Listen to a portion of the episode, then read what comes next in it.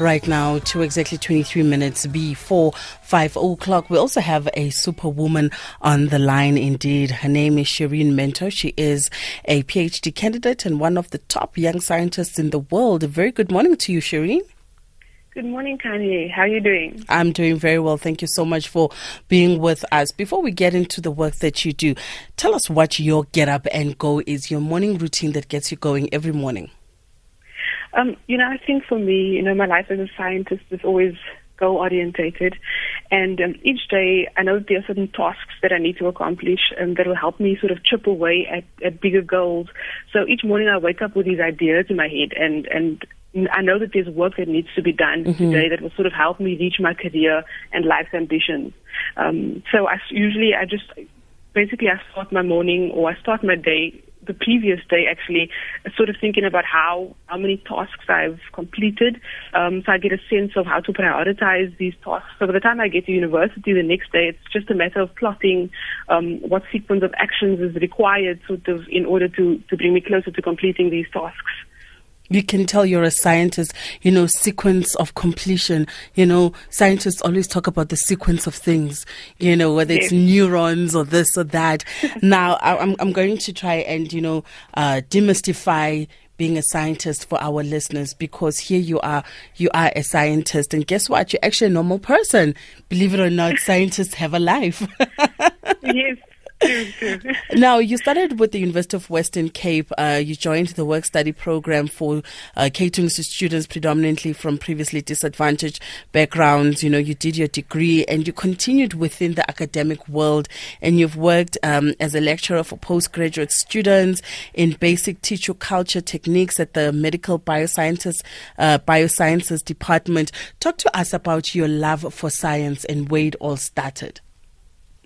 Um, I think for me uh, specifically, I um, life is a funny way of, of placing you where you need to be sometimes. Mm-hmm. And uh, in fact, for most of my schooling career, I was planning to study medicine.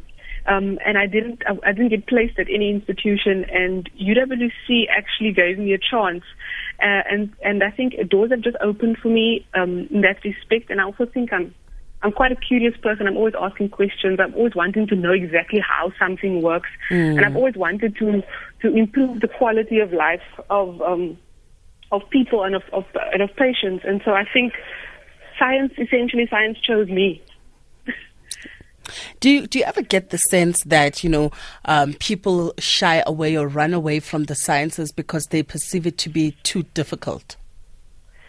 Um, I think so. I, yeah, I definitely think so. I think people always feel, tend to feel that, you know, because they're maybe not always clued up about science, they tend to think that there's a lot of bamboozling that could potentially happen, but there's a lot of value in scientific method. And I think as scientists, it's our job to, to, to really communicate our science properly in, in such a way that sort of gives people the confidence in the fact that, you know, that there's value in scientific method and there's value that science adds to the human condition or, or human health. Mm. And and how do you see your work as contributing? You know, you, you spoke earlier on wanting to be a doctor, but then now you see that you're actually contributing in a different way. How is your work, you know, in the medical biosciences, eh, you know, contributing to the development of medical science as a whole? You know, I think uh, my work particularly it's important in the sense that you know I study these highly specialized cells that protect you know your brain tissue, and um, but we also discovered that there's a limiting factor. As much as it's protective, it also prevents the treatment of certain um, neurological um, disorders. And I think that what I'm doing is, is, is sort of groundbreaking in that it will help us find potential therapeutic strategies in order to treat, you know, diseases that for many years uh, could not been could could not have been treated. And so I think there's a lot of potential um, in unraveling um, the mechanisms uh, on how these cells work. And I think also, you know, what motivated me is the fact that I come from a Cape Flats community where, where you know, drug addiction is rife. And I started off um, working on the effects of methamphetamine um, on these particular cells that I'm studying, and and now I'm just taking a few steps back and looking at the structure of these cells because, you know, it, it sort of hits close to home. The, the the drug problem is rife, and so that is sort of my motivation in terms of understanding how we can alleviate these problems. Now, you've just come back from a prestigious science conference in Germany. Tell us more about the trip that you've just come back from.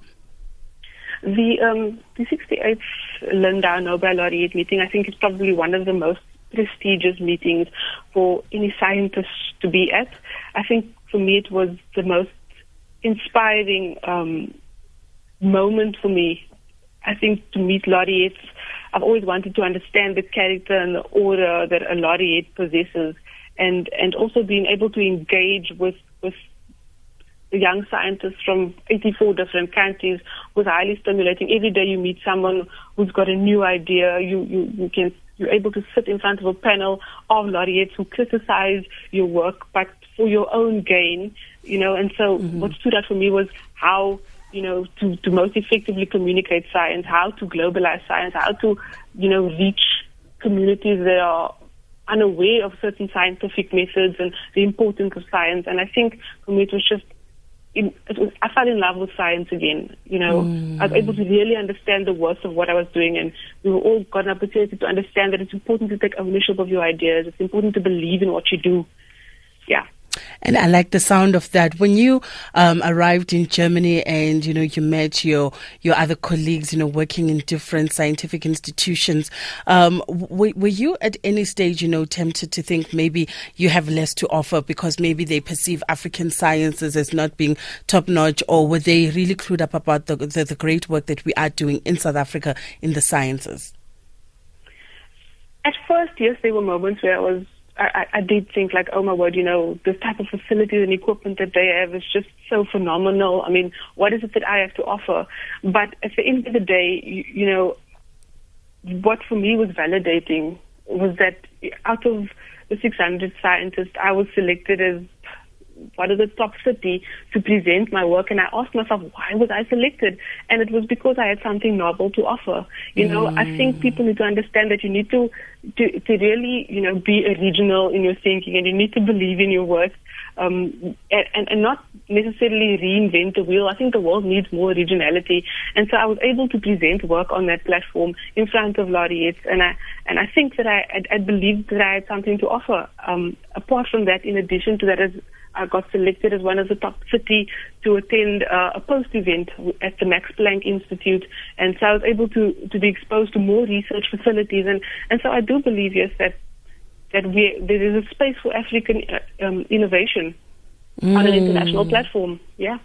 And for, for, for somebody listening to you right now and saying, you know, you know, Shireen, you found your passion. You found what it is that works for you. I'm still on that journey. I don't know, you know, where I'm headed. I'm not even motivated to start this very day. What do you say to that person? You know, um, this will probably tie in with one of my favorite quotes. And, and, you know, it's really the, and the quote is, is by Rhonda Byrne, and it says, you know, life life's not happening to you, life's responding to you. And so for me, it's so important that even if you haven't found your passion, you know, be present daily. You know, make sure that you you engage with life and you give all of yourself. Um, and and because otherwise, you know, half of yourself invested can only gain half the return. If you have an idea, you have a dream, allow the space between where you are now and discovering your dream. Mm. Allow that space between those two things to inspire you towards becoming more of, you know, what you're supposed to be one day. Don't mm. be too hard on mm. yourself, you know, um, and and don't think small. Don't think, you know, a lot of us sometimes want think that we, oh, we just want to be the king of our street or the king of our community. Allow your worth to to encompass the world, you know and allow your work to encompass the world. I like the sound of that. Don't be afraid. And you mentioned something very important earlier on. Uh, you said that when you went to Germany, one of the things you learned is how to take ownership of your ideas and ownership of what it is that you produce. And indeed, all of us have something that God has given us, and we need to take ownership of our gifts and talents. Yeah. That exactly. is they're very, very true. And what does leadership mean uh, to you? You know, as, as a, as a person that's leading in, in your faculty, in the sciences, somebody that is looked up to by maybe a lot of young men and women, especially those of color who are inspired by what it is that you do. to me, uh, you know, um, I, I, I, I was able to, to have an opportunity to sort of be in a leadership role because I'm not only scientist, but I'm also a dancer.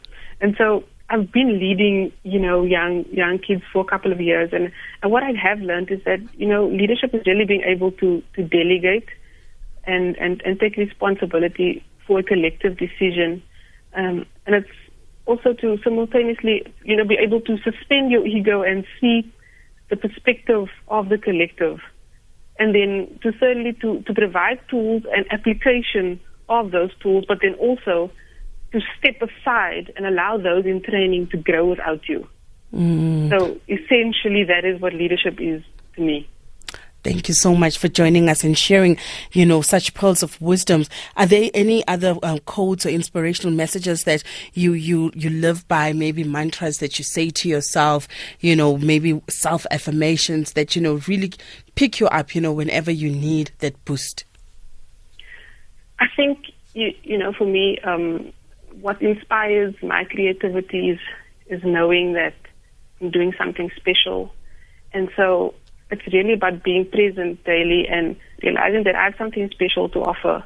And, and, and I keep my eyes open for new niches and always checking to see what, you know, what is unique that I can contribute. And then when I know that, I just work, work, work. And I think that's what people can take home. Thank you so much for, for joining us. That is Shireen Mentor. She is a PhD candidate and one of the top young scientists in the world. She's just come back from a prestigious science conference in uh, Germany, the Lindau Nobel laureate meetings, where she had an opportunity to present her work. And we wish her nothing but the best as she continues to do great work. 11 minutes before 5 o'clock. It's almost time for us to go home, but not quite yet. We're still in the thick of things. Here's uh, Labelle with Lady Marmalade.